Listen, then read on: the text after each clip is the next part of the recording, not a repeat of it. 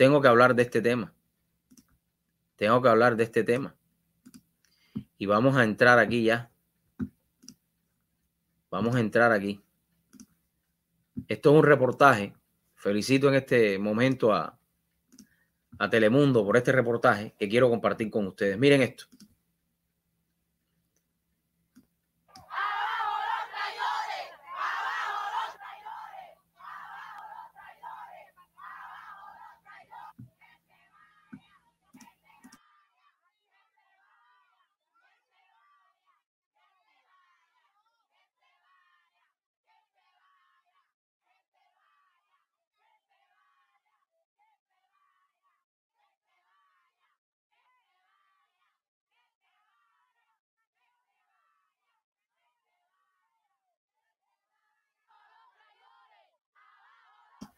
Abajo los traidores.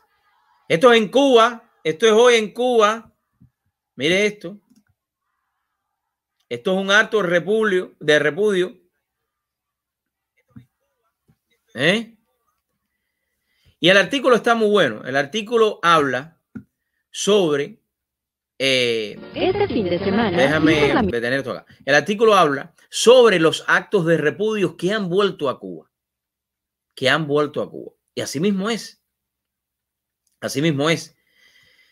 10 de octubre de 2020, cinco activistas antigubernamentales cubanos se dirigían a una reunión en un domicilio particular de La Habana Vieja.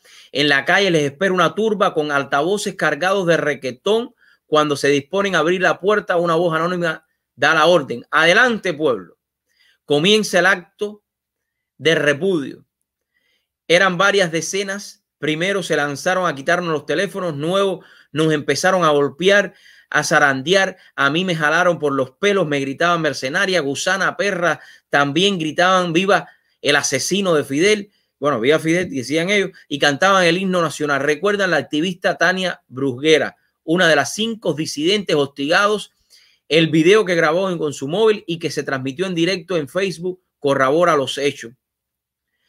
La curadora de arte Anamela Ramos y la escritora Catherine Bisque recibieron el mismo día una emboscada similar, lo que ha vuelto a poner el foco en una práctica que parecería olvidada, el acto o meeting de repudio, que es cuando surgió, no, qué es y cuándo surgió, quién lo organiza, qué fines persigue y cómo ha evolucionado en el tiempo este controvertido recurso político de marca cubana. Y vamos a hablar un poquito de historia. Vamos, pero, me da lástima que esto suceda, me da pena, me da pena. Eh, vamos a hablar un poquito de esto. En el 1980, como yo le decía al principio, la década de los 80, ¿no? Aquí vive un traidor. ¿Ustedes se acuerdan de aquello? Los actos de repudio son la variante cubana del progromo o el scratch y que consiste en que un grupo de partidarios del desgobierno narco, desgobierno asesino de La Habana, se reúne para gritar consignas políticas, políticas que ellos no saben ni qué es política. Eso son una turba de gente que le dicen, oye, tienen que ir para allá y ustedes tienen que ir y ellos van. Pero me da tanta lástima con ellos, como me da tanta lástima con los que reciben los golpes, por supuesto, como lástima con esta gente que no tienen cerebro ninguno de ellos que no tienen cerebro. Ya esto no es en 1980. Ellos han visto lo que la vida les ha dado. Ellos han visto que los mandan a comer tripas. Ellos lo han visto que no tienen dinero, que no tienen que comprar en las tiendas y sin embargo siguen de alguna manera aceptando todo esto. Y por eso es que hoy por hoy, 2020, Cuba está como está, por mentes débiles, enfermas como esta gente. Porque son mentes enfermas. A mí no me, vaya, a mí no me, realmente no me cabe en la cabeza algo más que esto, ¿no? Que una mente enferma. Bueno, ofensas personales contra un desafecto, un disidente o un opositor. Define Rafael Rojas, historiador y ensayista cubano que vive aquí, eh, que vive en el exilio en México. Ahora bien, en el 1980, en los 80, el gobierno del asesino Castro vive su primera gran crisis interna de legitimidad 10.000 cubanos se amotinan en la Embajada de Perú para pedir asilo. En respuesta, Castro permite temporalmente la salida del país más de 125 mil emigran a Estados Unidos entre abril, y octubre. O sea, la válvula de escape, la válvula de escape, de escape, me tengo que ir para Yuma, me quiero ir para Yuma, me voy, me voy, me voy, te abren los que se quieran ir que se vayan. Y eso es lo que hace, ¿no?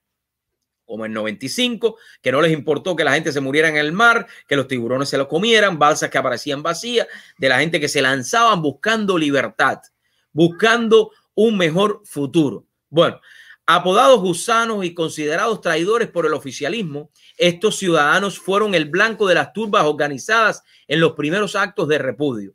Para contrarrestar las imágenes de los miles de cubanos que habían manifestando, eh, que habían manifestado interés por abandonar el país, el gobierno necesitaba de la movilización masiva de personas que se manifestaran públicamente a favor del régimen asesino. Explica a EF el autor e historiador cubano Abel Sierra Madero, doctorado en la Universidad de New York. De aquellos tiempos sobreviven imágenes y videos en los que se observa cómo masas de ciudadanos pertrechados con pancartas y megáfonos acosaban con golpes e insultos, escoria, lupen, antisociales, entre otros, a sus vecinos, compañeros de trabajo e incluso familiares que deciden partir a territorio enemigo. Organizados por los comités de defensa de la revolución, organismo, de vigilancia social e ideológica del Estado, los que están adscritos, la mayoría de los 11.2 millones de cubanos, los actos de repudio tenían lugar por lo general frente a las casas de los traidores, a los puertos y aeropuertos el día de su partida.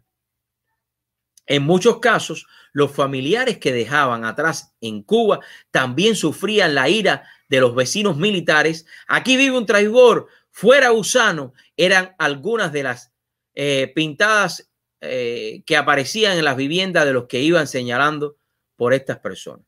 Ahora bien, el, el historiador Jesús Arbolella, que durante el éxito del Mariel de 1980 era cónsul cubano en Estados Unidos, revela la otra cara de la moneda de este peculiar fenómeno. Allí los actos de repudio me los hicieron a mí en la esquina de la Embajada de Cuba en Washington.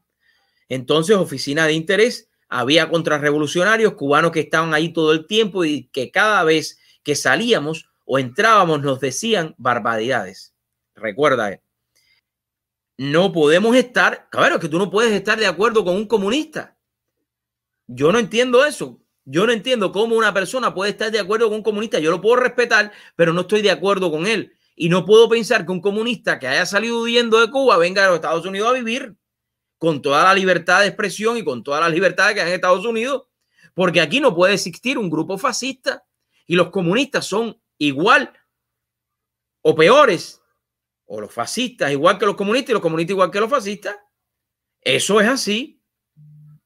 Y eso es lo que el mundo se le está olvidando con toda esta verborrea del socialismo, etcétera, etcétera. Esto, lo que hoy por hoy, vamos a seguir leyendo aquí un poquito porque el artículo es bien largo, vamos a ver. Eh, vamos a seguir leyendo esta parte aquí, ¿no? ¿Dónde está lo de la... Desde 2003, por ejemplo, las damas de blanco que se manifestaban en las calles de La Habana para exigir la libertad de sus maridos considerados presos políticos, considerados no, presos políticos, no considerados, presos políticos, recibieron frecuentemente mítines de repudio al igual que otros disidentes y activistas hasta la década siguiente. En los últimos años, estos actos se volvieron menos frecuentes, por lo que, la, por lo que llaman la atención de, de consumados el pasado 10 de octubre en La Habana Vieja, que pasarán a la historia por ser los primeros transmitidos en directo en redes sociales y en medio de la pandemia mundial. Ahora ya no se practican actos de repudio contra opositores únicamente, sino contra activistas, blogueros y artistas de organizaciones juveniles de la sociedad civil. Eso es lo que está viviendo hoy Cuba. Y eso es lo que las Naciones Unidas no ven cuando aceptan que los asesinos y este desgobierno, narco desgobierno, acepte a Cuba en el Consejo de las Naciones Unidas. Esto no se puede permitir. Esto es intolerable. Es por eso que hay que levantar nuestra voz. Es por eso que quiero compartir ahora lo que las personas están hablando. María dice, María Sandra Díaz, qué tristeza con esta familia, la cual estamos entrevistando. Hasta golpe le dieron a los niños. Así mismo, esa gente no cree en nadie. Eh, qué impotencia y todavía admiten a Cuba en la ONU. No, no, en la ONU y en el Consejo de, de los Derechos Humanos. Qué valentía la de esta familia y qué dolor tan grande siento todo lo que están pasando. Ellos necesitan salir de Cuba, así mismo vamos a hacer todo lo posible. Eh, cuánto dolor. Eh, eso es una falta de respeto. Por aquí tenemos también todas las organizaciones se prestan a un juego de la dictadura, así mismo es, porque están compradas. Eh, aquí tenemos a Paula. Paula, es un horror lo que le están haciendo con esa familia Leiva y tenemos que ayudarlo. Así mismo es, tenemos que levantar nuestra voz